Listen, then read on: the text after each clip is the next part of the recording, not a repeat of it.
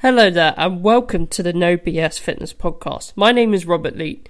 My company is Robert Leat Fitness and I've worked as a personal trainer now for six years and I've been in the fitness industry for around seven years. Now, the aim of this podcast is to do exactly what it says. No B S Fitness. And I want to cut through all of the B S, all of the nonsense that you might have seen in the fit- fitness industry, all of the stuff that you see getting advertised on your timeline, all of the stuff that you see Karen from down the road recommending to you.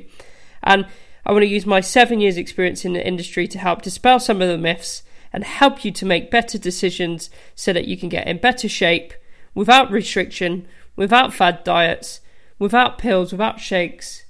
And I ultimately want to make the world of fitness and nutrition a better place. So make sure to give the podcast a follow as I'll be releasing the first episode very soon.